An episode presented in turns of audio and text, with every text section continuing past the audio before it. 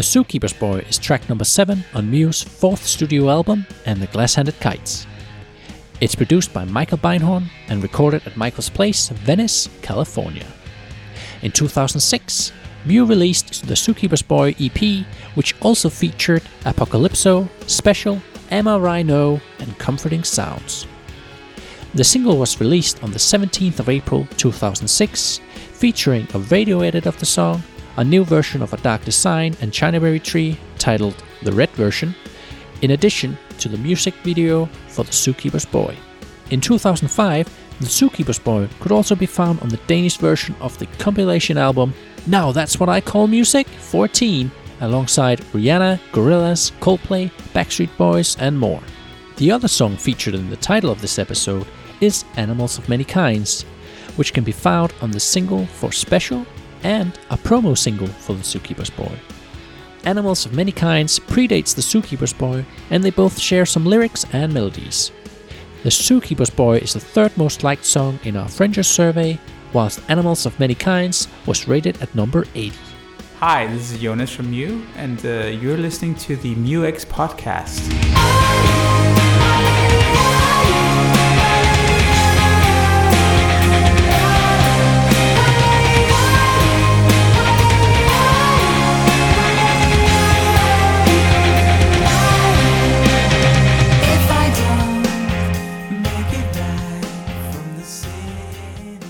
And we're back with season four of the Mew X podcast. Hi, everyone. Hi. Hi. We have some news. We've, um, some of you might have noticed, we've already brought our dear friend Keir Martin onto the team. Hey, how's it going? Thanks for having me. It's uh, it's an honor. Yeah, he's uh, obviously kind of stepping into the role that Heather had previously. Heather's had to take a bit of a, a break from the podcast, um, but hopefully she'll be, be back joining us at some point in the future. Uh, so obviously, until now, we want to say thanks to Heather and um, welcome to Keir Martin. Yeah, there's um some big shoes to fill, so I'll I'll do my best.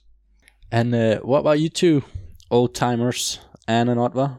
How are you doing? Yeah, considering everything that's gone on this last year, doing pretty good actually. Yeah, feeling rusty though, sitting behind a microphone. But Yeah, Yeah. it has Yeah. been a while. I've, I've been doing podcasts for my job, so I'm at least, you know, in some sort of form there. I've got all my tech still working and whatnot. So that's something.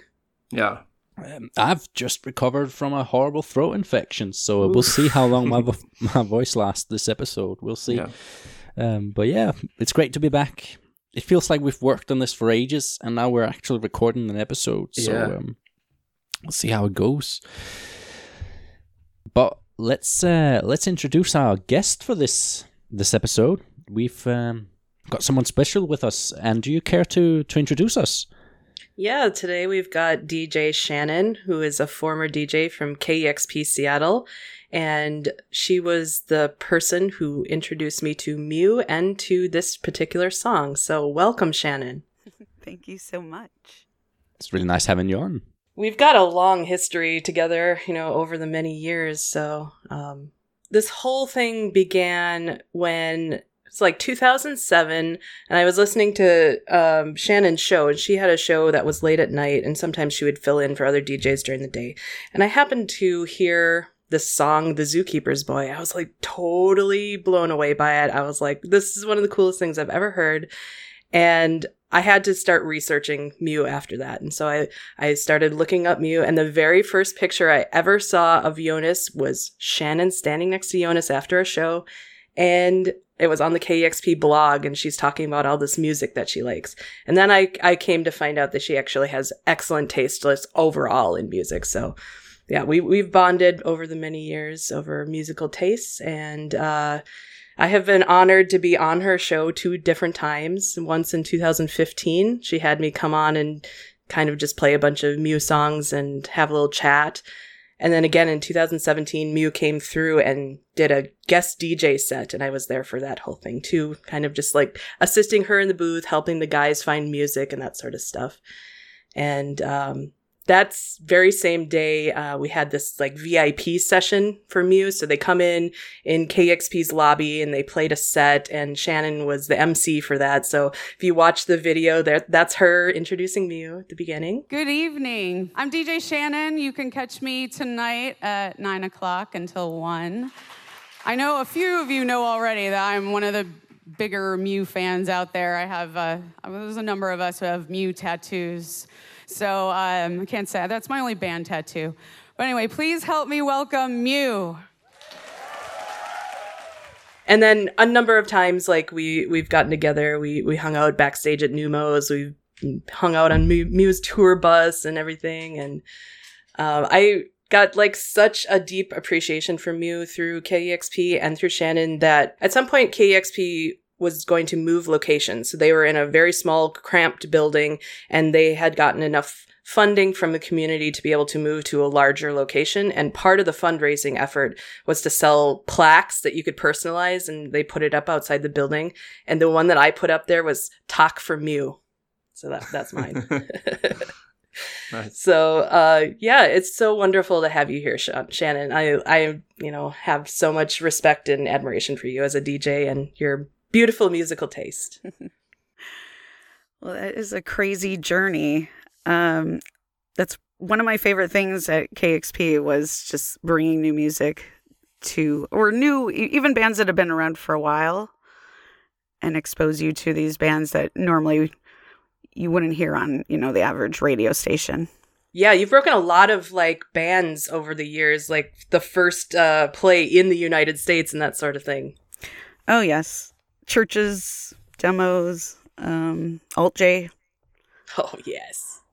editors, Nice. Arctic Monkeys demos, but I wasn't a DJ then. But um, Zookeeper's Boy was the first song I ever heard of Mew. My friend had told me about them. My friend Rhoda.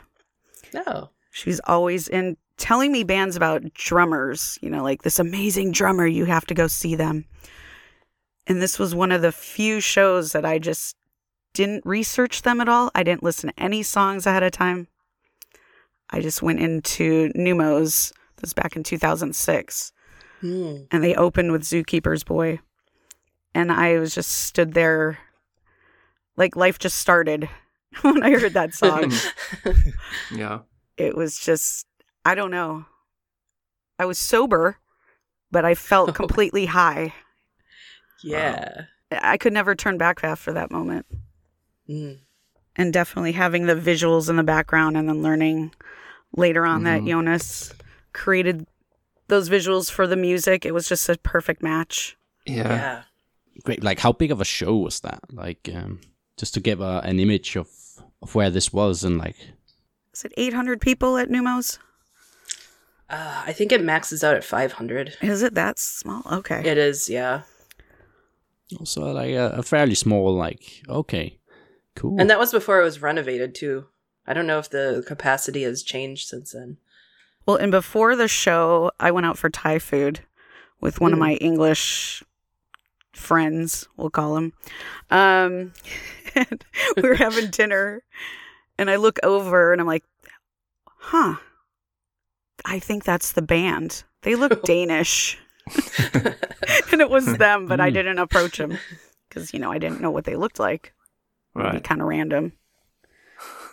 it's just uh, th- there's some very Scandinavian looking fellas over there, and uh, Yeah. it's it's not usual for this area. Oh, wow. Exactly.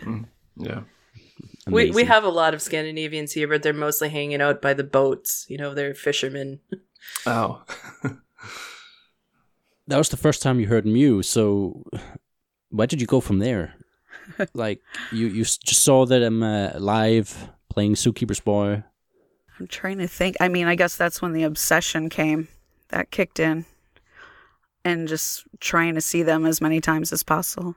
And I know Mhm. when we were booking bands for South by Southwest, I told Cheryl about Mew, and um, she would always book the bands that I wanted. I'm like, I want editors, the Rakes, uh, Mew. Trying to think who else. We had Peter Bjorn and Peter Bjorn and John. I can't even say their name. But yeah, I don't know it's hard to talk about them because they just it changed my life so much that within a year I was getting Mew tattoos. Wow. So so you're actually uh, you you kind of helped Mew break America in a way then, I sort don't. of. I don't think so. Well, sounds like I you think you did, had a hand in it. Well, I definitely Even if got it them. wasn't like a huge, huge thing, you definitely got them into our psyche here. Yeah. Yeah, just one of those bands that I play every show, and then probably get yeah. told. So you definitely uh, made uh, a lot of friends, you know, in in the Seattle area. I hope so. Yeah, and Yeah. It got- especially that's all that matters. Yeah, it, it like Mhm. it got to the point where I would just, in a in a way, sort of troll Shannon. I would uh, email her every single time she was on the air and tell her to play Mew. which I would anyway. I definitely Did you know that each other back then, or were you just like a, a listener? And Well, I was a listener, and then like I'd see her out at all, pretty much every show I went to because we have very similar tastes in music, and so yeah, we like compared tattoos, and suddenly we're friends. So yeah, it's pretty easy. Okay. yeah, It's all about the tattoos. I think it's pretty amazing that like um because obviously we're talking about Zookeeper's Boy and, and you had that experience with Zookeeper's Boy that like it it got you f- phonetic uh, basically um both you and Ann Mhm. I know uh, for that matter that's crazy. That is like, if you're gonna introduce anyone to Mew, I think that is the song. Yeah, At least in I- my I- opinion. yeah. I think hands down it, it has to be. hmm And I think there's a lot of people that ha- feel the same way about this particular song, right? It's um, it, it has a bit of a, special history uh, around it, and like it is really unique sounding. So it's hard not to to form some sort of opinion on it, and it's I- I've not really heard anyone had bad things to say about it in any way. So it, it always leaves a good impression, basically, right? It's um it's just really cool to hear like so, you you were bitten so hard by the bug from from Zookeeper's Boy. Like I love it. I love it. And those, I don't know, I, I really love those moments where you bring a friend to a show who doesn't know anything about a band, including my friend who I brought that night. I didn't know the band and he didn't. And we just walked Mhm. out of there with our mouth open. Like, what did we just see? What did we just hear? I mean, yeah. I, and they opened with Zookeeper's Boy. I, I feel like I have the same memory of um, of sitting at a show with, with a friend who hadn't seen them before and like was only vaguely uh, aware of him, and then Zookeeper's Boy coming on, and like there's suddenly like this scary ghost giraffe moving across the wall behind them or something like that. And, uh, and she turned to me like, Thomas, this is really freaky. I'm like, yeah, it's great, isn't it? it's great. Yeah. And that was also one of the opening songs. And like, yeah, I mean, yeah, it, leaves an impression. I'm, I'm loving it. It's bringing back a lot of. It's getting the conversation started here in a great way. I fe- feel like because uh, it's getting a lot of like a lot of thoughts running from myself at least. But tell me, Shannon, how how long have you were you at uh, KEXP? I was the morning show assistant for three and a half years and became a DJ about three years into that. So I was a DJ there for 14 and a half years. Just left in end of 2019. So fairly recently. Yeah, it feels like just I didn't really have closure because I just kind of left an email. Mm. I moved away from Seattle. I moved an hour away to escape the craziness. Yeah, Okay. and I, I'm I'm vaguely jealous of that because it it is still crazy here, and you get to live on a beautiful island and have a nice property with a big bra- backyard and just Oh. have a nice place for your son to grow up. And like I I think that's awesome. It is. Mm. Yeah, I'm super thankful. I and I don't miss Seattle at all, but I miss seeing bands at KEXP. Yeah. Mhm. That used to be my lunch break sometimes. It's like, I'm going to go see a band. I'll be right back. Oh man, That's so that's like a dream job. Yeah. Yeah, it Well, was. they had these VIP concerts, and they would often be like in the afternoon. So you could take like a two-hour break from work, go see a band, and then go back to work again. Like it was pretty cool. I used to do that too. Wow. And they they book like really good bands for those um, sessions. Like Mew is one of them. That's the one that I was describing earlier. We've seen like The Twilight Sad. That one was so cool. That's Oh, the one I was can gonna say. yeah. Do you guys know the Twilight Sad? They're they're a Scottish band. I don't know if you're aware of them. Yeah, Oh, yeah, I know Never them. heard of them. Oh, they're so good. Uh, That was the first Slightly band to familiar, I ever stay at my house. Oh, It was my birthday, and they played the Crocodile. Did you break them or in No. on KEXP or did somebody else do that? No, I heard him on KEXP, Okay. okay. but then We Were Promised Jetpacks. Mm, mhm. Um, got them played on KEXP, and then signed a Fat Cat because of the exposure on KEXP. Mm, hmm Yeah, KEXP is such a great vehicle for getting indie artists. It exposure. is. If whenever I discover a new band, I usually Google um, or YouTube um, some kind of session from KEXP, Mhm. uh, like Mhm. almost immediately. Yep. yeah. Always. uh, so, like, how many times have you seen Mew at, at this point? Holy cow! I didn't. Like, uh, like in just a standalone show, I'm thinking. I don't think I've counted. Too many to count. Maybe fifteen. Yeah, she's up there. hmm So you, you're very familiar with, with their sets at this point. Oh, I'm yes. imagining then. I don't recommend Good, it when, um, at least for me, I have a lot of anxiety. And I one one time I saw him in Portland, and I had smoked some really strong weed, hmm and I was freaking out. So I couldn't really enjoy the show. Oh, it's so much stimulation. It was Like, horrible. I, I did that one time when I saw Animal Collective, and I have regretted it ever since. I never ever tried it again because would never do it's that. just too overwhelming. yeah. Yeah, it's way too much. But I, I I will remember that moment forever, just seeing them for the first time. Hmm. I, you know how so many shows you just you forget about them, Yeah, yeah. and that moment when I first saw them is captured on video, and that is an old YouTube video I have on there. It's not the best Oh. quality. That's Ooh. awesome. I wasn't watching the show through my camera. I actually had it to the side, Uh huh. so I Mhm. wasn't distracted. But that memory is saved.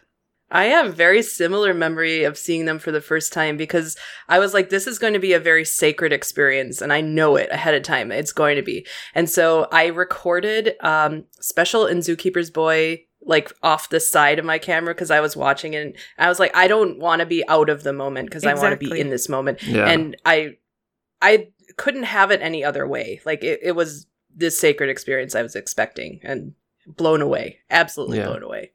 Oh, I can't wait to have that feeling of like seeing a live show again.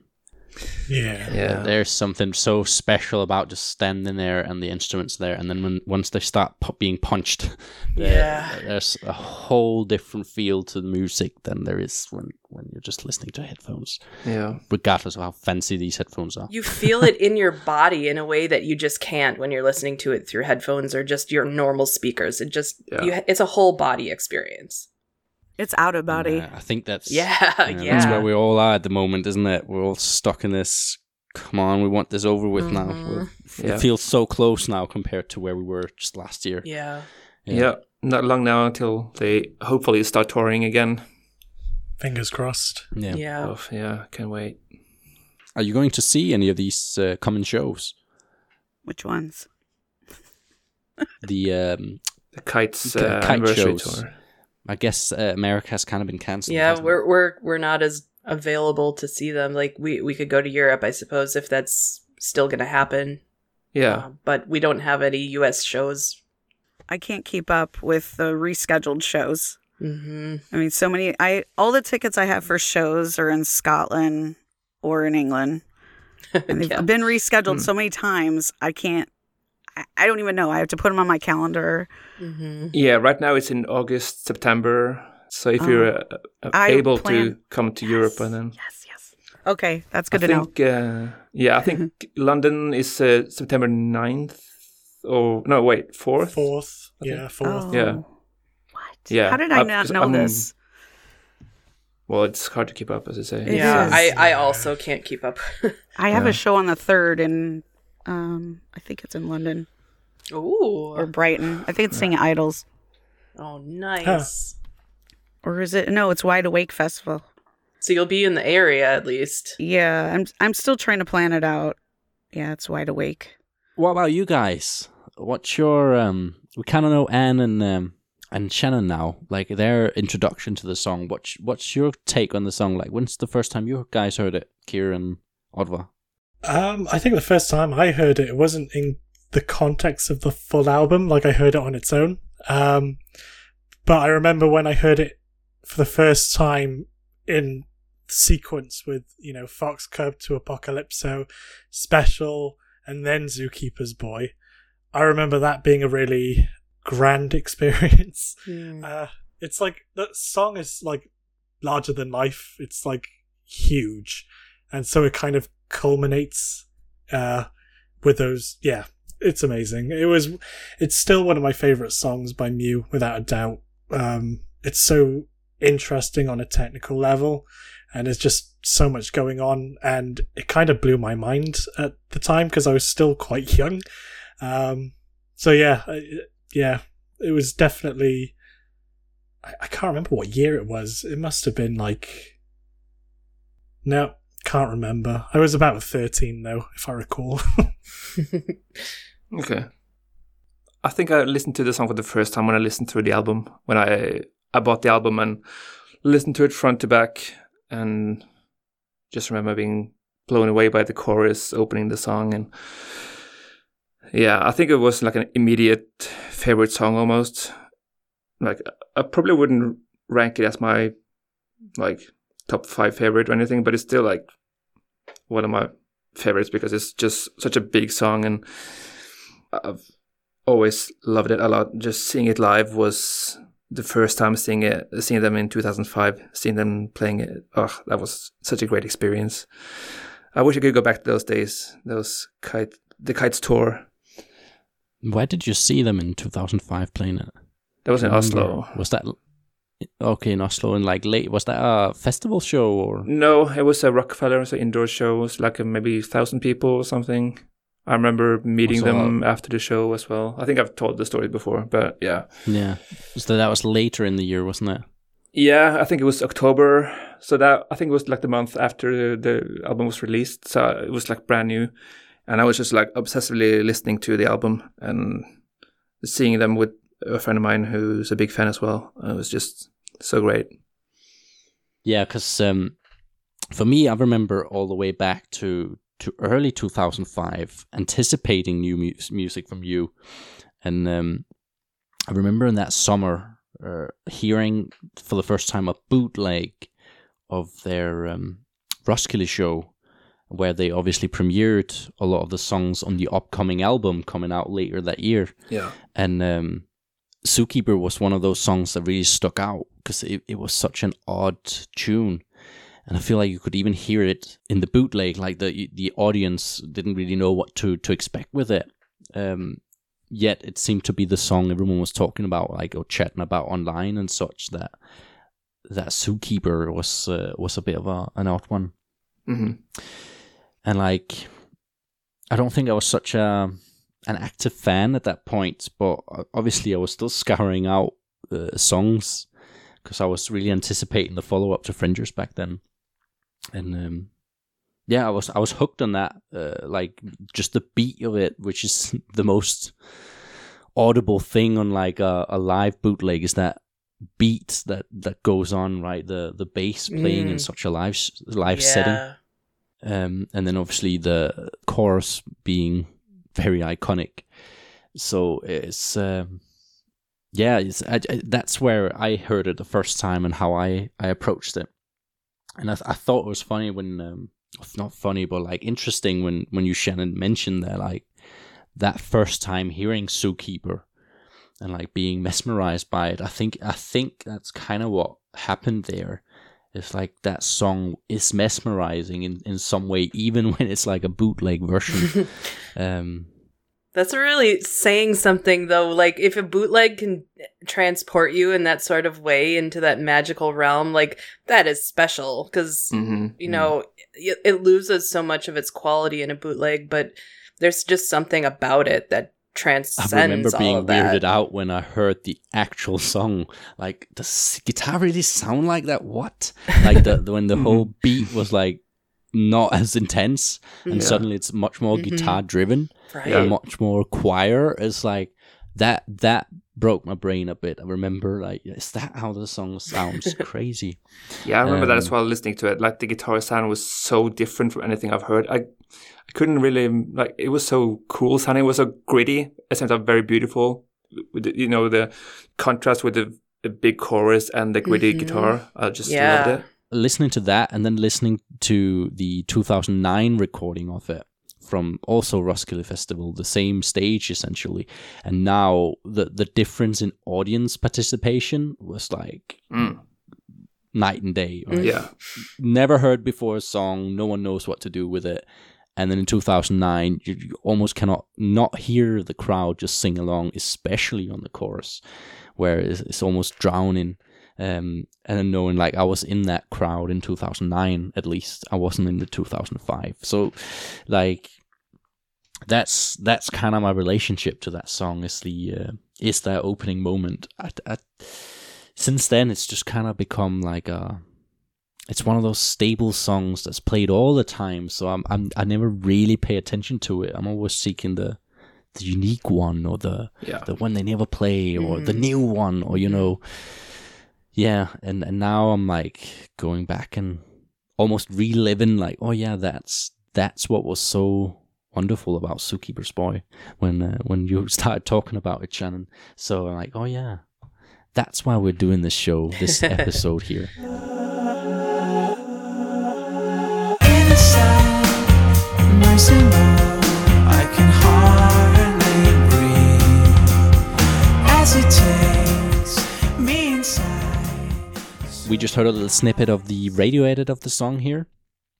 Um, it obviously doesn't sound that much different, but has a few few quirks to it that you aren't you might not be used to if um, if you only listen to the album version. So there you go. Uh, but another version that's quite popular, and I think uh, pretty much all of us are familiar with, is the Livingston version. I believe it was released on the 14th of April as a digital download alongside a single. Is that right? Something like that. It's my birthday. What really? Ooh. Yeah. nice. There you go. Yeah, I don't know. Was it on a single? Was it just as a digital download? I don't know if it was accompanied by another song or something. It's on. It's on its own. Um, like release. It was a digital download, and you could also get like a sleeve made for it, but you'd have to like burn your own copy of the CD. Oh, really? Mm-hmm. And I, I lucked out because one of my friends in Denmark had a copy of that sleeve, and she just gave it to me when I went over there. Okay. She also had like a copy of that um, misprinted version of Eggs Are Funny that had only Johan on it, and she also gave that to me. I was like, you're, you're just spoiling me. yeah.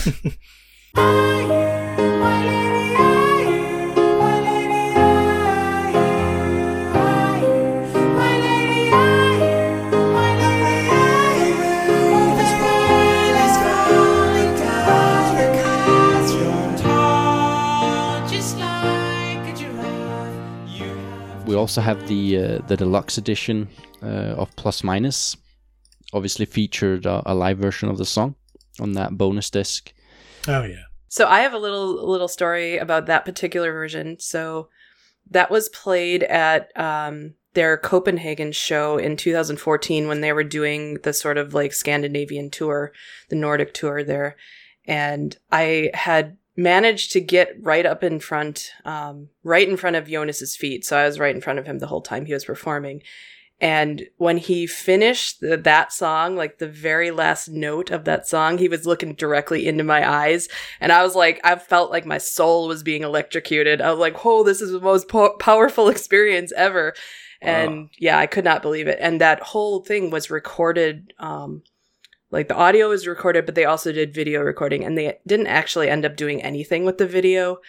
Um, but they had intended, I think, to release it somehow and then they just didn't. But it is Okay. immortalized on that uh, extra CD in the deluxe edition of Plus Minus. But now I got that to remember forever. That that very moment, having that note. That note was kind of like for me in a way. I felt really special, and that was cool.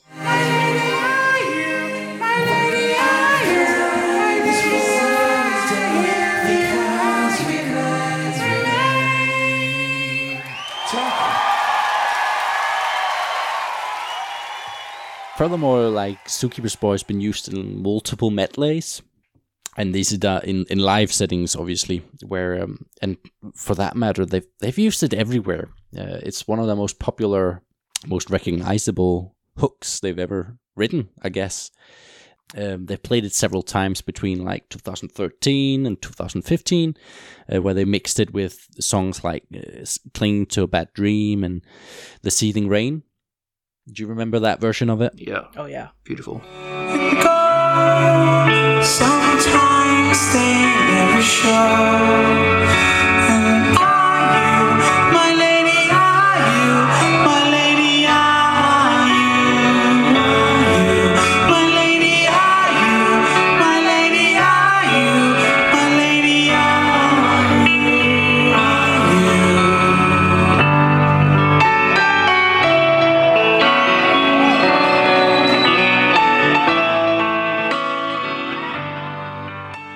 Have the Sasha remix. Yeah, that's an interesting one. So that's obviously one of those remixes that uh, there are so many by this point. Yeah, Various it- songs. This was released on a, as a single, I think. Uh, I I, think like how the guitar riff is really in focus on that remix. It totally changes the the vibe of the song though. Like it's very very different. Oh yeah, definitely. Yeah, it doesn't fit to my ears, but I guess it gives uh, you a different audience as well. Yeah, that's true.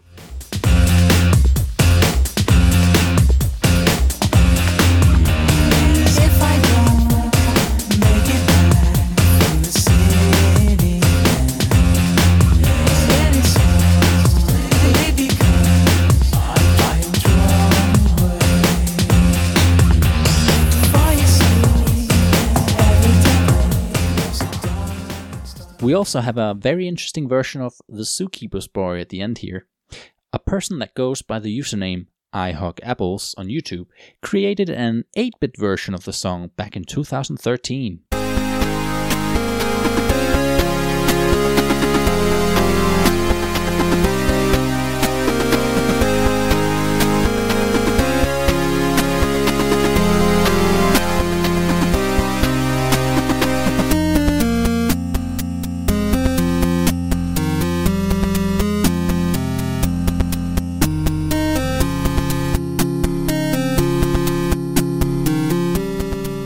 Unfortunately, we had to say goodbye to Shannon here, as she had to get back to her family, uh, and our recording was uh, getting long.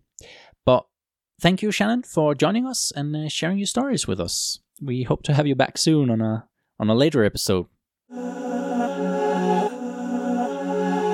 So let's talk a bit about the origins of the Zookeeper's Boy, because Oddvar, you you came across this article, didn't you, about how the song came into be? Can can you tell us a bit about that?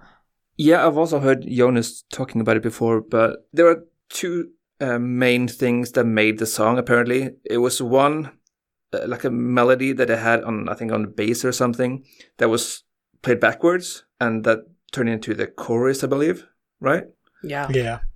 It was just supposed to be a, an outro for special, but when they were in the studio with Michael Beinhorn to record the album, he thought it deserved more. It deserved to be a full song because he really loved the melody of it. So that's how you know we could thank Michael Beinhorn for making the Zookeeper's Boy and turning it into a, a whole song. So that's quite interesting how you know they work out stuff in the studio and and you know it's one of the, their biggest songs, so we can that's because of Michael Beinhorn. Yeah, it's kind of crazy how something that was just kind of meant to be a filler, like to transition from one thing to another, became one of their most popular things ever. Like that's kind of crazy how that worked. Yeah, and I mean, we're also going to cover Animals of Many Kinds later on in the episode, and it's parts from that song as well in here. It was supposed to be on a children's album that never amounted to anything, so he included some of the lyrics in here because it fit into the Zookeeper's Boy song. So yeah, you mentioned that it was like a bass riff that Johan had written, Yeah, and then there was a melody whistled on top of it by Jonas. Jonas, and then when they um, reversed it, which they do so much, um, they kind of got new a new chord progression and like melody from it, which they thought had a lot of potential. So the whole "Are you my lady? Are you?" Was actually pu- supposed to be the ending of special. Is basically what the article's saying, right? Yeah. Hmm. And when when Michael heard it, he's like, "No, no, no. That needs to be its own chorus in a song. So you need to write a new song." But it would be interesting to hear if I don't think they have a version of it, but just hear the version of special ending with that chorus to see how how it sounded. But I Yeah. don't think they actually m- made it. I don't know. Might just be interesting to reverse the chorus Yeah. in of itself and hear what that sounds like. Like, Yeah, I think I, I've done that, but I, it didn't. it Definitely sounded better reversed than Yeah. the other way around. Well, they've So- obviously, you know, worked it in such a way that it sounds good forwards, like Yeah. from being reversed. But it, I, I would, would definitely like to hear what the like raw material sounded like that they were working with, and how they came to that decision that it sounded better the other way around. Yeah, definitely.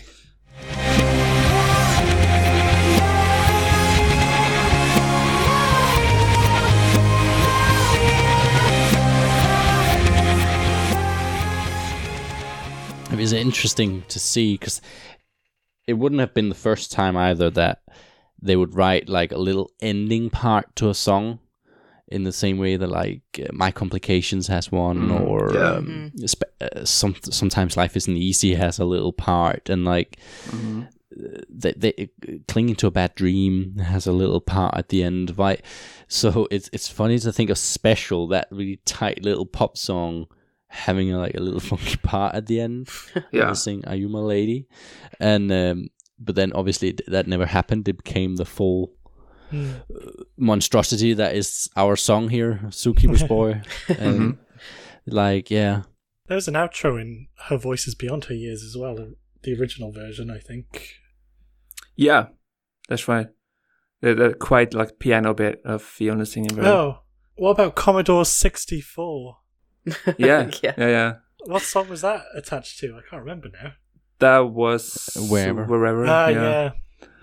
Uh, and you also have uh, obviously in a better place. You have that Oh, uh, yeah. jazzy Mhm. outro bit. Yep. But yeah, yeah, now it makes sense that they've been playing around with these medleys and uh, the Yeah. Zookeeper's Rift, Mhm. the the chorus there, because it was never meant to be its own song. It seems like until Michael yeah, made them make one, and then it just turns out to be one of the most popular songs they've written. Yeah, yeah. that's that's Hmm. that's funny. I, di- I, I, I didn't know that. And um, so thanks for thanks for that discovery, um, Yeah. Oddvar. That's really cool.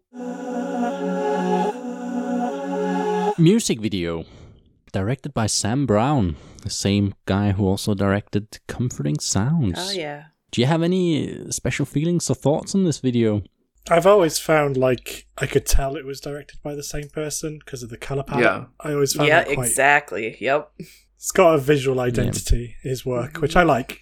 We talked a bit about it on the uh, Kites episode, but just d- would any of you try and explain it? Just what, what how the video looks and plays? So in the video, we have the band performing in a sort of darkened space, and there are a, very few lights around them, and it's very dramatic lighting. And in the background, there is a large, like, I don't know, like a curtain that um, there's a painting on, like a reproduction of a painting. And the painting is called The Death of Major Peirson, 6th of January, 1781 by John Singleton Copley. And this is supposed to be like um, France invaded the island of Jersey, and a young commander who is pictured here organized a counterattack and was killed during the battle. And so that's that's what we're seeing is like this death scene. And it's not exactly historically accurate because things aren't um, lining up with exactly how it played out, but it's kind of like they're taking liberties. So anyway, it's just the band playing in front of this painting, and mostly it's focused on Jonas like looking up into the heavens. He's looking up at the sky a lot and kind of gesturing to the sky. So that's that's the majority of what we're seeing in the video. To me, it always feels a bit um, second thought, like second hand. Not what's what's the word for it? I mean, yeah, um, I- it was less probably on a small budget.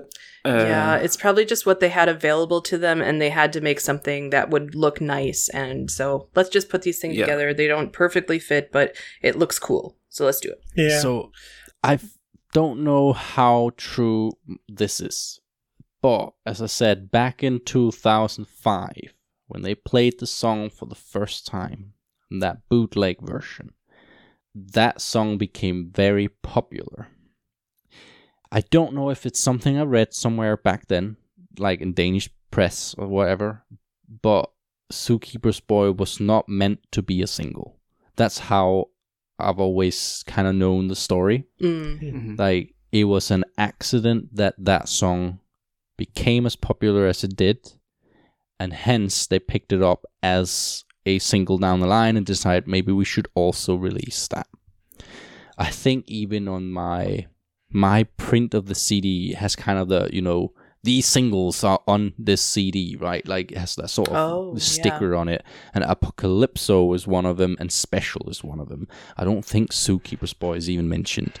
So, and obviously I've got the CD when it was first released, right? So in in that early batch. Yeah. I think it was released as a single the year after, maybe. I'm not sure. Let me check that. Yeah, at least that's that's my theory. I, I really want to ask about it if I get a chance one day. Like, is was the, how was it that Zookeepers ended up being a single, and mm-hmm. was it meant to be from the start? Because when I see the video, it it does like compared to something like Special that has such a hmm in like such a detailed video with so many effects and things going on and planning going into it and then seeing zookeeper after knowing zookeeper's just as popular in many ways and then Yeah. it's just kind of given this sort of performance let's just record them perform in front of a on a stage right it's such a yeah, I got that same impression. Like when I, like I said, was saying earlier, this was the first song of theirs I ever heard, and then when I saw the video, I was like, oh, that's a little underwhelming. I was expecting something way more like grandiose. Yeah. It, it was released as a single in April 2006, so it was definitely released a while after the album release. But yeah, t- um, to your point, um, Oddvar, about like the backdrop video with all the animated animals and like when they go in the rounds and all the animals are singing along with them, like that sort of like animal world. That's the Yeah. kind of thing I, I was like feeling when I, you know, listen to the song. Like it, it's got that vibe about it. It's just perfect for it. And this other music video just doesn't have that quality to it. It's interesting you say that as well, because obviously "Comforting Sounds" was a huge hit for them at that point. and um, and now you say like this song that he's singing about all the animals. Mhm. and you c- you can yeah, as you say, imagine them playing along. Yeah. Mm-hmm. that, that's obviously a big part of the traction at this point. Um, I don't know exactly how intentional this is or if it's just kind of like nature of how they developed as a band, but I, I associate them with animals. Like I just always have, and I have a deep love for animals. I have so many furry critters around me, and to see them kind of like integrating the animals into their music, their their visual style, and even kind of the name of the band, Mew, like kitty making Yeah. a sound. Like it's it's got this sort of like sweet and cute aspect to it, you know, with Mhm. with the duality of it also being kind of horrifying and scary. fluffy and dusty and bites. Keir, do you want to um, start us off with your little analysis of the song before we um, we, we start digging into the actual lyrics of it and uh, Yeah, I go mean, deeper from there? So this song is huge. I mean, I think everyone knows that. There's so much going on uh, with this song, but the album as a whole, and how everything kind of layers into one another. But I think the one distinctive thing that everyone knows about this song is the use of harmony. So, especially towards the end, uh, where you know the lyrics are "My lady, are you?" and it's being repeated over and over you've got this like white kind of panning thing going on in your ears so you're getting all these voices coming through at different points and it's it work it's in every single version of the song it's such a distinctive element of it Um, I I can't even like put my finger on how many vocal takes there are and how many voices there are singing together, but it's so huge and I don't know. I think that's one of the words you can use is beautiful. Uh, the way it f- fades into these vocal harmonies. Um, but yeah, I think it adds a lot of texture to the songs. Um, a lot of layers throughout the whole thing, basically. Um, but yeah, I mean, in terms of like instrumentation as well, you've got the bass, which is really, really, really heavy at the beginning, alongside Bo's guitar, which the word I like to use for it is filthy because it's got kind of like a jagged sound to it at the the beginning. Um, I don't even remember what guitar he's using for the actual track, but I mean, I've seen him do this with the Jaguar. I've seen him do it with the Telecaster. Uh, but the thing I can say about this song is like it's, you know, I know Mew don't really like the label very much, but it's very progressive Mhm. um, in the fact that there's so much going on. I mean, the chorus is so powerful and ethereal. You got the bass drum in the chorus. Um, it's impossible, basically, not to feel the rhythm when you're listening to the song. Um, but if we're going even deeper with like the technical an- analysis, like that's something even I, I, I can't really speak too much about because, you know, in terms of like key changes and stuff like that, it's r- basically impossible for someone like me to kind of pick them out if I'm completely honest. Mhm. Um, but yeah, I mean, this song has so many moving parts and it's so huge, but it's like a technical triumph as far as I can see. It's basically perfect for my ears. Yeah, That's the very noticeable part about this song. I feel like, Mm. yeah, besides like the crunchy guitar and the the the the beat, the, it's the the layering of all those those vocals. Or what so I Yeah. wrote like the, the, the choir of Jonas. Yeah. Yeah. It's like uh, that that's what what's in the song essentially. And it is very unusual to hear a pop song that has like rounds. You know, it's being sung in rounds, like row, row, row your boat or whatever. Yeah. Like you, you just have these things that are repeated, but they're like offset. I don't know if Mhm. that's like the right way to say it, but where one person starts one line and then the next person starts the next line like a little bit later and then they just keep repeating and repeating and repeating. Like Hmm. on the recording, it's all Jonas, obviously, but when it's sung in the live setting, all of the guys get involved in it. And yeah. it's just amazing to hear it come out and sound that rich and deep and full and just beautiful. I think harmony is like one of those things in music that is what makes something sound so beautiful. But like harmony is used throughout the song, like not just in the vocals, it's like in the instrumentation as well. And it's it's really yeah, great. Yeah, and they they also also sing like different parts in the chorus. I Mhm. think Yep. so that they don't sing the same things So it's, it's very interesting to try to figure out what they're actually singing. Like, what's what's Johan singing? What's Jonas singing? What's uh, Nick singing? You know, I think it's those Mhm. three that sing sing live. Um, there are different versions. I think there's one version that I listened to recently that you can hear it pretty well what they're actually singing. All right. The Daytrotter session from 2009, I think that you can hear pretty well what they're singing at the end. Uh, it's really cool. It was always a challenge for me to try to like look at the lyrics and then try to pick out what they're actually saying because they're so like enmeshed with each other Yeah. on the recording. hmm And I just, yeah, I just love that. The thing one of them sings "The Cars Remain," another one sings "In Cars Remade," hmm and like, yeah, the slight differences in the lyrics and, and the rain, the rain is falling down. Um, working half the time and looking fine. I, I don't think I've ever heard that. That, one is hard to hear. That one is very Yeah. hard to hear. Half the tide is rolled by the cost we made.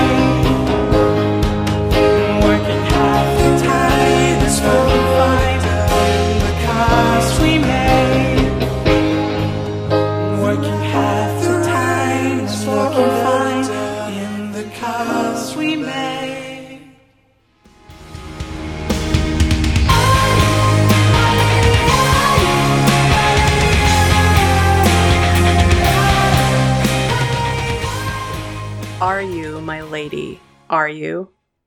Are you my lady? Are you? If I don't make it back from the city, then it is only because I am drawn away.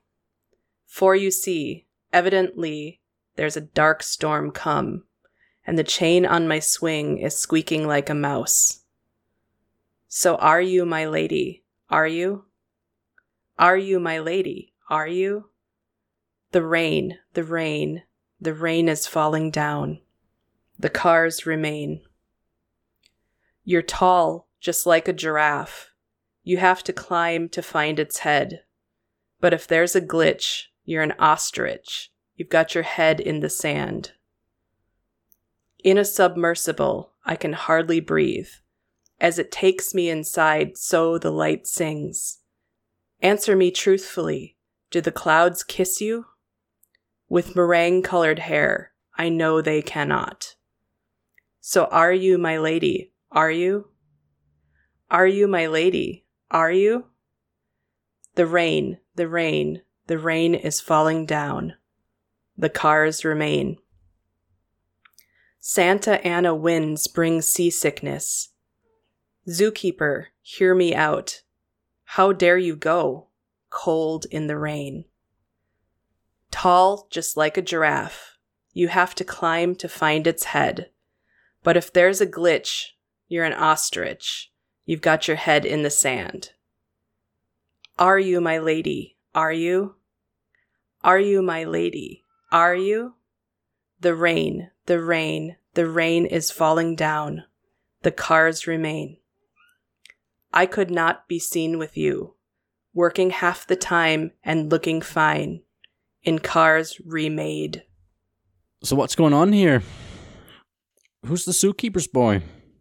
Yeah, I've always wondered that because he, he sings to the zookeeper, but not the zookeeper's boy, right? He's like he sings "Zookeeper, hear me out." Isn't that what he's singing? Yep. It sounds very much like the narrator of the song is the zookeeper's boy. Like right. So let's talk about what a zookeeper is, first of all. So, a zookeeper is a person who is responsible for the care of caged or trapped wild animals, usually in a zoo setting. So, they're um, taking care of these animals that would normally be like either predators or prey out in the wild and they're they're trying to, to basically domesticate them in a way that they can be around people but from behind bars so this person has a lot of responsibility they have to have lots of education and experience and uh, they are generally not very well paid but they have a really cool job because they get to take care of animals it's usually an animal lover that would become a zookeeper from the perspective of the zookeeper's boy, who I read as being the narrator of the song, he's speaking to a zookeeper who is this object of his affection, this woman who seems to be kind of out of his reach. Cause he, like, even in the music video, he's like looking up to the sky at something that he can't actually touch. And there's a lot of lyrics that talk about this woman being above him. So there's the clouds kiss you, um, and she has this sort of thing like white blonde hair or like meringue colored hair that would be like very very pure. Um and the rain is not actually touching her. The rain does not fall on her. So she's like untouchable. She's up there on a pedestal for him. And she, this boy is like asking this repeated question are you my lady he is just totally not sure about it he has so much uncertainty and there's so much repetition. Like he has to ask this question over and over and over and over again. And it's something that is bothering him. So the lyric that is um like the chain on my swing is squeaking like a mouse. He is finally like deciding that there's something about this like potential relationship that's really bothering him and he's not attending to it. So like you have a squeaky chain, you're going to like get some um, WD-40 or you know whatever they call it in in the part of the world that you live in to make that stop squeaking because it's really annoying. So you got to attend to something that has that irritant. And he's got this feeling of like restlessness and preoccupation and distraction. He's not sure if he's going to come back from where he's going, but he's just feeling restless. And the visual of the cars remaining cars are objects that are meant to be transportation. They're meant to be in motion, but they're at a standstill. So it's sort of like a metaphor for a relationship that is going nowhere. It's like stopped. There's there's no motion. Um, and then there's like all of these animal metaphors. So you have the giraffe, right? The giraffe is tall, out of your reach. You have to climb to get up there. Like that's that's way out of your reach. And this woman is also being compared to an ostrich who buries its head in the sand. Generally like the the myth is to hide from predators or get away from some kind of like uncomfortable situation. But that is just a myth because if they actually did that they would be killed it's it's like the the visual of them putting their head in the sand is really because they bury their eggs in holes in the ground and they're just like making sure that the eggs are okay not like overheating or like that their their little babies are safe so it's it's a caring um, sort of action it's not what it's portrayed as in like all of our media. Um, so like the ostrich visual is her just ignoring this situation. She's not interested in him or whatever, and she doesn't want to have anything to do with it. Then there's like all of this um, metaphorical speech about submersibles. So a submersible is a type of craft that goes underwater. It's like not exactly um, a submarine, but it's something like that, a, a sort of vehicle that can go underwater. Um, he's feeling smothered or like he can't breathe inside there. So he's that's another feeling of being trapped and not being able to reach her. And then there's mention of the location. So Santa Ana is mentioned as the location. Santa Ana winds bring seasickness, and Santa Ana is um, part of uh, the LA metropolitan area, and it's very you know nearby where they recorded this song and this album. So they they probably like felt a lot of like we we've heard them talk about how they were at a weird place in their lives when they were recording this and things were you know uncertain and tumultuous and everything and this idea of these santa ana winds which are like really really strong dry winds that um you know come from like dry high pressure areas that come down and uh, and get, come into the santa Ar- santa ana area um they they probably felt that that sort of like seasick feeling from just the upheaval of their, what they're going through in their lives at the time. Um, and that, that kind of, they, they bring this up a lot in their music, like this idea of being seasick or car sick, just kind of like this motion sick feeling. And everybody knows what that feels like. It's just like, ugh, there's this feeling of ickiness. Um, they have it in like new terrain. They have it in a dark design, you know, new terrain is wild and young. We got seasick dark design is I feel so car sick and alone. It's just this feeling of ickiness, like ugh, gross.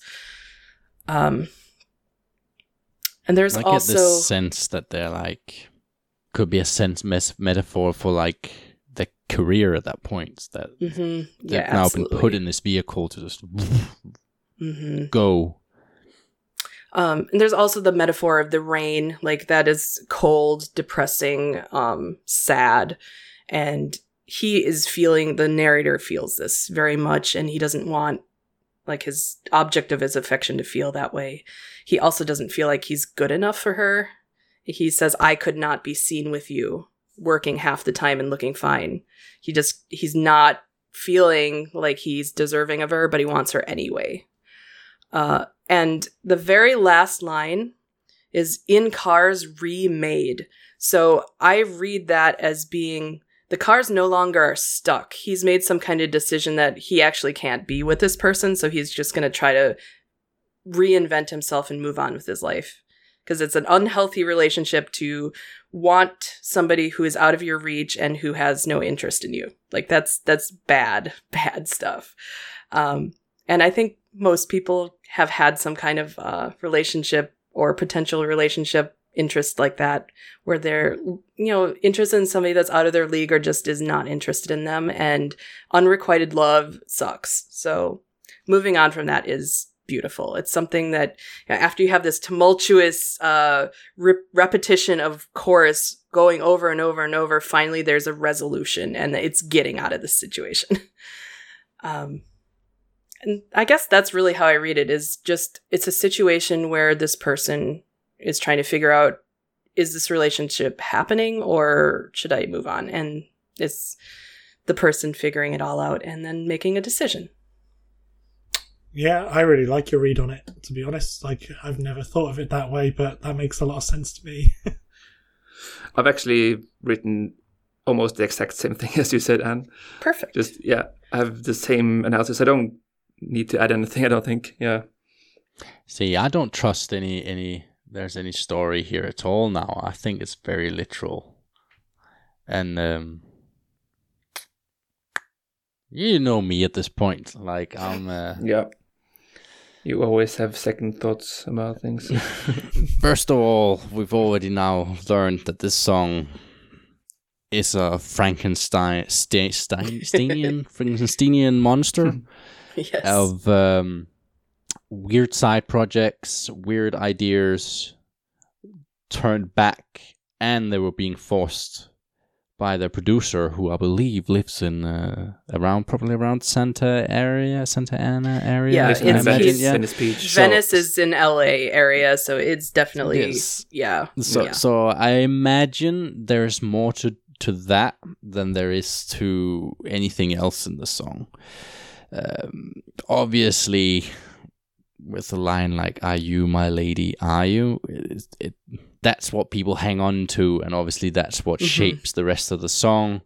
Um, but for me, what's what I've especially highlighting now in the document is like those are the interesting sections of text to me. And the fact that you point out that the Santa Ana winds is specifically the the gray, windy days of uh, the beaches uh, at in LA. Um, it kind of makes me think of something like a different story, like being submerged in these this vehicle of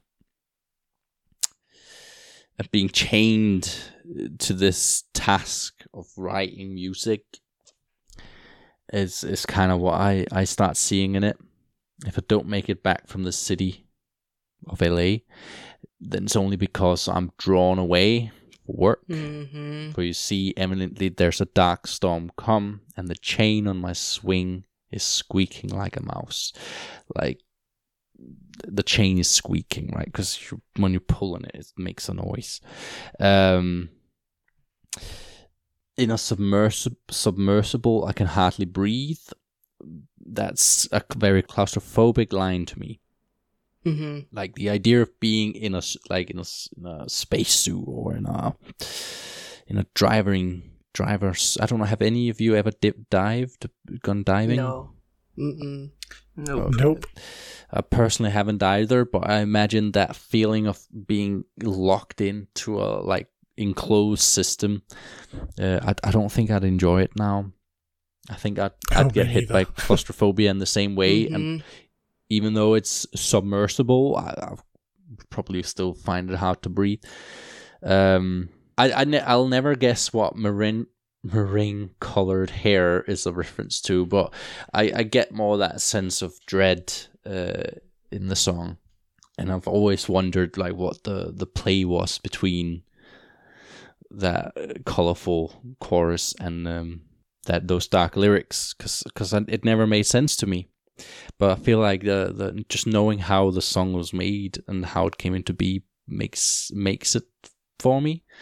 Um, hmm So yeah, that's a different way to read it.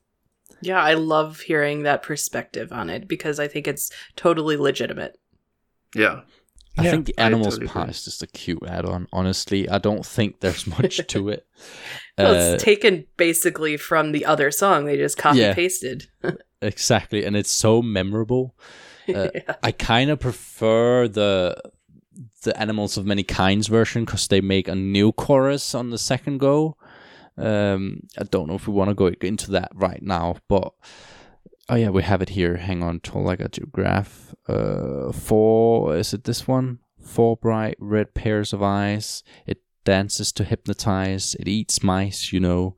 It needs them to grow. It's a tarantula.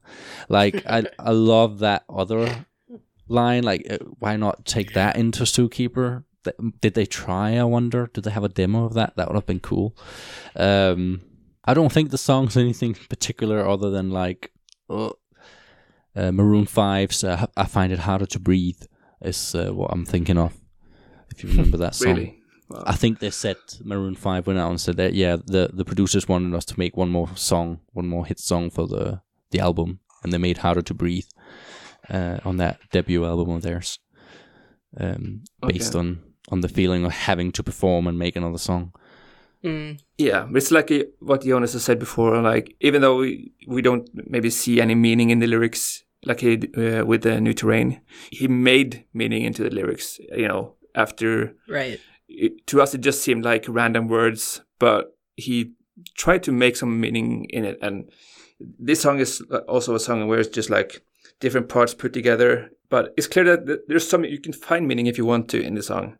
And also, like you, you mentioned, I really love that the part of um, uh, "Answer me truthfully, do the clouds kiss you with meringue-colored hair?" I know they cannot. I, I- that to me, I just see. Uh, I think he means here like the clouds are formed like this woman with long meringue-colored hair.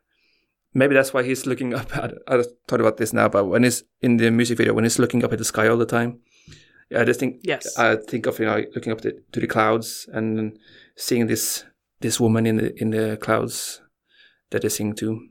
Probably not related, but that's you know my connection to it. No, I think it's perfectly related because if the person is like literally above him, Yeah. out of reach, hmm So But maybe doesn't she he would do be up that in the in- sky. in very many settings, singing many songs, like finding of some spot up, like somewhere in the ceiling and singing it. I don't know. It just seems more Yeah, like I uh, mean- that's just what he does when he performs.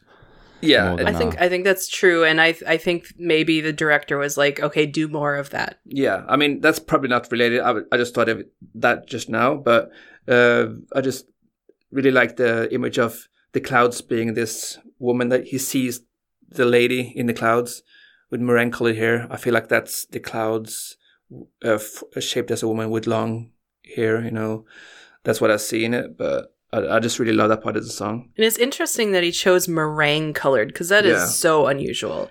I- Yeah, And- it's basically white, right? It's, It's like white cream colored, Yeah. kind of like off white. mhm.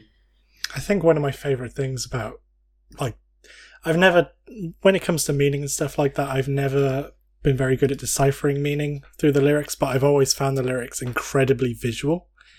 Yeah. hmm And that's what I find really striking when I listen to the words. Like I don't know what he's singing about, but I get a lot of visual images in my head.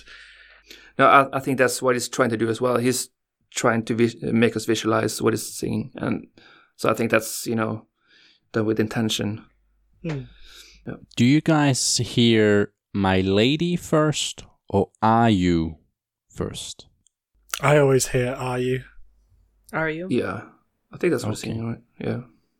I had to teach myself that. That's why. But now I've forced myself to hear that every time. I think uh, it just feels natural to always start like "My lady, are you?" Da-na-na-na-na. Like uh, I, I think that the cadence is like that, and I think that's probably because of the way that it was reversed. Maybe if they had it going the other direction, you would hear it the other way. Because that's where the emphasis is. Are you? My lady, are you? Like, that is where he's putting his emphasis Yeah. on the my lady. it's two different questions in one, right? Like, "Are you my lady?" is a different question to "My lady, are you?" Um, and yeah, Hmm. Yeah. So, not more to that. there you go. we solved it for you guys. um, like, I don't think there is much to it. I just thought it's, it's it sounds nice when sung, and uh, it's easy to remember and sing along to, and like, Yeah. and it works, and it works really well. hmm Yeah, the vocals definitely have a hook. Yeah. It's one of those songs that could get really annoying if it got way too much radio play. I think. Oh my god, yes. Yeah, and I think a lot of Mew fans are also getting, from what I've seen in comments and forums and stuff, people are like, uh, I've had enough of this song. so it's been overplayed. There's amongst- so much repetition in Yeah. the song to begin Mm. with, and then to hear it repeated over and over, yeah, you get a little bit tired of Yeah. hearing the same thing. You do, but That's also why it's a bit of an anthem when they make a comeback show, right? That's you have Yeah. to be on that song. That's it's it's an, it's the anthem. We all know this one. And then we all kind of cast remain something at the end. Um, yeah, yeah. yeah. and that's uh, it's always funny to see where where does the crowd pick up on those lines. That's yeah. that's um, when you when, yeah when you see a crowd shots from you know concerts and stuff you, you see what it's in- different people are singing it's a different things so it's fun to see and you can see they clearly don't know the lyrics so, yeah Just mumble it. Yeah. yeah i mean i've been there It's not knowing the lyrics that's important. It's like No. the intention behind it. It's Yeah. like, yes, I'm here. I want to sing. I Mhm. get you. yeah I'm excited to hear it again. I'm Yeah. excited to hear it live in context, like with the whole thing. Yeah. It's going to be great. Oh man.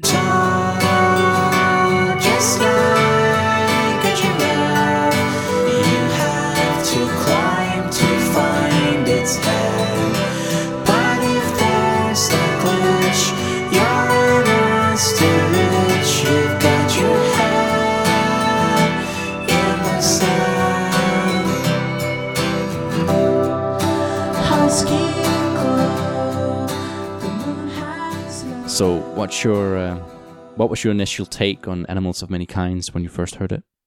I always liked it. It was, I mean, obviously I heard Zookeepers first, so, it, you know, whenever you hear like a variation of a song that you know, you always expect some level of um, consistency, I guess, in tone. But the tone being so different and being so like, how do I put it? Innocent compared to what Zookeepers is, because that's such a big song this song does feel like the little baby brother of Mhm. zookeepers but I, i've always really liked it i've i think quaint is the word that i would use to describe it Mhm. like I just find it pleasant to listen to Yeah, I feel the same way. It's like when I first heard it, I was, you know, delighted because to hear like an earlier version of song that I love so much is great. And then the sort of like imagery of these animals, like it's not exactly super cute. Like some of these lyrics are pretty like upsetting. Mhm. but um just like bringing animals into a song at all, I love it. Like I'm going to love it anyway. But I thought it was very clever and cute and also quaint. That's a perfect word. yeah i mean i don't have anything to add here I, i've always liked it. it it doesn't it's not as good as Zookeeper's Boy, obviously, but it's it's a good, you know, B side song. So there was a B side for the special single, by the way. So it's a it's a good song, and it gave us one of their best songs. Uh, I really like it. And Jonas did, you know, write this as he intended it to be a children's song because he was writing a children's book and he wanted to write a song to go with the book or many songs probably, but for whatever reason it didn't work out and then he had this beautiful song left. So Yeah, can there's a cool see, bit of history there. like singing the lyrics the melody to kids and having them sing along with it but it's not exactly like Itsy Bitsy Spider or something like that. Like it, there's some yeah. kind of I- upsetting things. I, I struggled to see like what age group is this song for. Like, it feels too complicated for like really young kids. But Mhm. then mainly in the chorus i think is where i can Yeah. hear kids singing is like you know, Yeah. just like a giraffe uh, Yeah, but then obviously the lyrics like i don't think kids know what a glitch is Maybe it was more Right. kids from a David Lynch universe or something. Well, he's talking about Saturn in retrograde, so he's got like some, you know, like um, yeah, astrology stuff in going on in here, and then these animals that are like eating each other, and like, Yeah. they're- yeah. I, I, I can tell you, like, um, you know, Im- Morgan Heap, Imogen Heap or Im- Imogen yeah. Heap, Im- Imogen. Yeah. Yeah. sorry, I- Oh. Imogen Heap. Sorry, it's uh, I can't help but see the Danish in that. Imogen. Oh my god, Right, I didn't. yeah. I never thought about that. um, Imogen Heap. Yeah, I cannot say that name right. Um, sh- she's um, made a song called "The Happy Song," and it's like developed specifically for very small children. So it is not a, a big pop song that you'd hear on the radio, and and it'd probably drive you mad. Uh, it definitely has at, in our home, and um, but it works. It's like technically proven that it works on children, and like they will Mm. just. We've we've ha- used it for tantrums. We've used it for for many things, but like if you compare the lyrics of that song with these, this this is uh, high end Shakespeare. Um, like Right. give the happy song by Im- Imogen Heap uh, a, a spin, and and you'll know what I mean.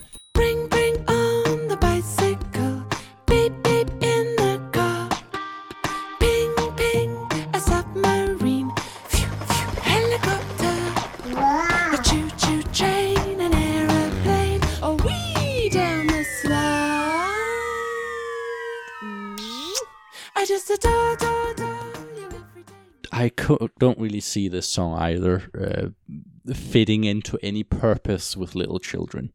So that maybe that was the challenge he came into is that it actually takes a very different kind of approach and work to um, to make something that satisfies uh, that specific segment because their their needs in music are very different uh, or their wishes for music, I guess.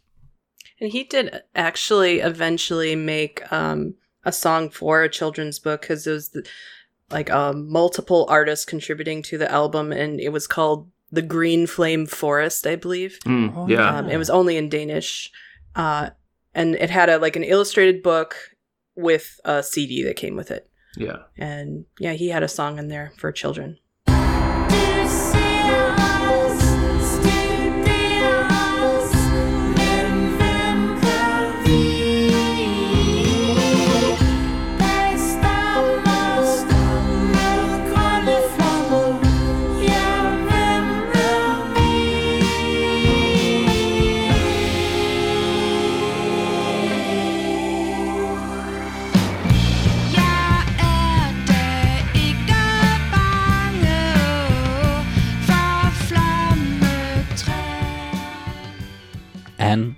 Take it away.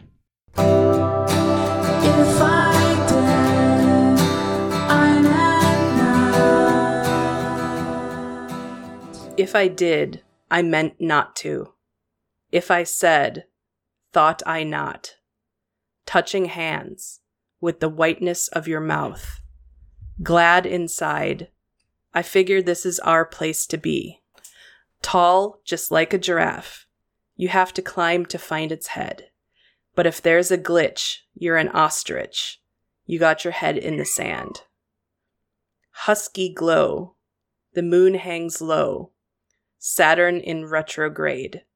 Monkey cage, dimly lit now late at night. Polar bears swimming in the green collide. They're not safe. Four bright red pairs of eyes. It uses dance to hypnotize.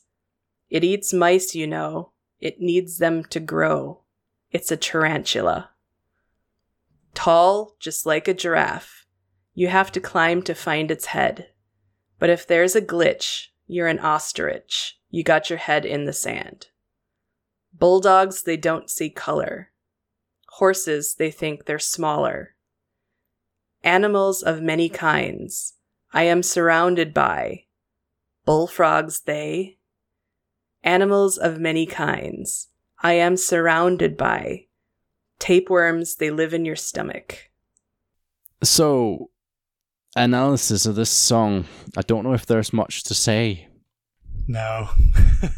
It's very I- I think we've pretty much covered it. I mean, yeah. it's we don't know who the audience actually is. Looking at the lyrics is probably something he intended to be for children, and then he kind of like twisted it into the sort of like slightly upsetting lyrics that he tends to write. But who knows? Yeah. Who knows? shares a lot of DNA with its bigger brother in terms of the music. The song title is, I mean, pretty straightforward as well. Yes. Animals of many kinds. So he basically just like he mentions a lot of animals and I guess what they're doing. it's supposed to be teaching Yeah. children about animals and, and their environment and stuff like that. hmm There is definitely parts that are not really for children, like Husky Glow, The Moon Hangs Low, as I mentioned, Saturn in Retrograde, Monkey Cage, Dimly Lit, Now Late at Night. Yeah, it just sounds too mature for a child. And like to- a tarantula eating mice, like that's upsetting, and the Yeah. red eyes and Tapeworms. tapeworms in your stomach, like ugh. But then you still have the the giraffe and the ostrich, and But that's it- cute. But it- this is, you know, Danish. They have a different kind of, as, we, as we've discussed before between us, like Scandinavian and American ways of raising children. Animals eat pretty different. animals.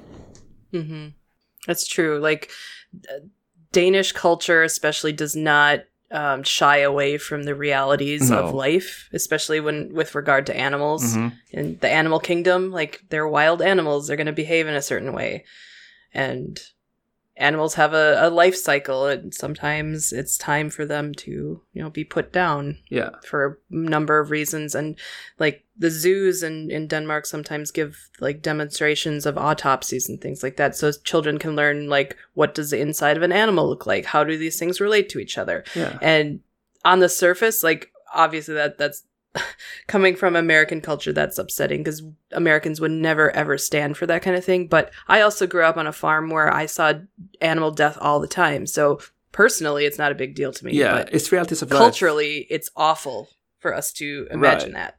Culturally, we have like warthogs and meerkats being friends in the UK. I mean, Disney. I mean, yeah, you have Bambi and all that stuff. yeah exactly I mean, they. how many children are like traumatized by bambi's mother dying I mean, that's such an old reference. We we're all t- t- talking about Mufasa now, right? That's I mean, Oh, yeah. when I was Yeah. a kid, I thought meerkats and warthogs were good friends. right. Yeah, 'cause, Aren't I they? mean, you know, Hakuna kids, Matata. kids need to know the, the realities because if not, they they're gonna struggle to cope when they lose their pets. You know, it's sure it's better that they know uh, the reality of life you know, instead of you know yeah telling them i no, think it's won't- healthy to tell children the truth and not Yeah. like sugarcoat it in certain circumstances So, Zookeeper's Boy, Animals of Many Kinds. We're kind of getting to an end here. So, any last thoughts? How do you feel after we've gone talked about it for a while now? I mean, I don't think I've changed my opinion on the song. I've always loved it, and I, always will. So, I don't think uh, what we've talked about had changed anything. But uh, it's been a while since I listened to the song properly, so I might go and have a listen again after this. I think it's really really cool to like incorporate this this knowledge that we've got now about how the song came to be into you know what it has become because when you look at it as, as just a standalone song you look at it on the surface level you don't get all this extra insight into its creation process and i think that misses a lot of stuff and all the things that you were mentioning thomas i think are, are just so valuable beyond just the surface reading. And so I feel like I have a deeper understanding of its nature now than I did before. Yeah. Yeah, I've definitely got a newfound perspective on the lyrics and stuff just from hearing you guys talk about it. Um, but yeah, I mean, my thoughts are still the same. I love the song so much. It's technically impressive. It's got amazing melodies. And I think there's a re- good reason why it's really hard to find a good tab online for this song. Mm, yeah. Yeah, I think I've said this before, um, but I'll say it again.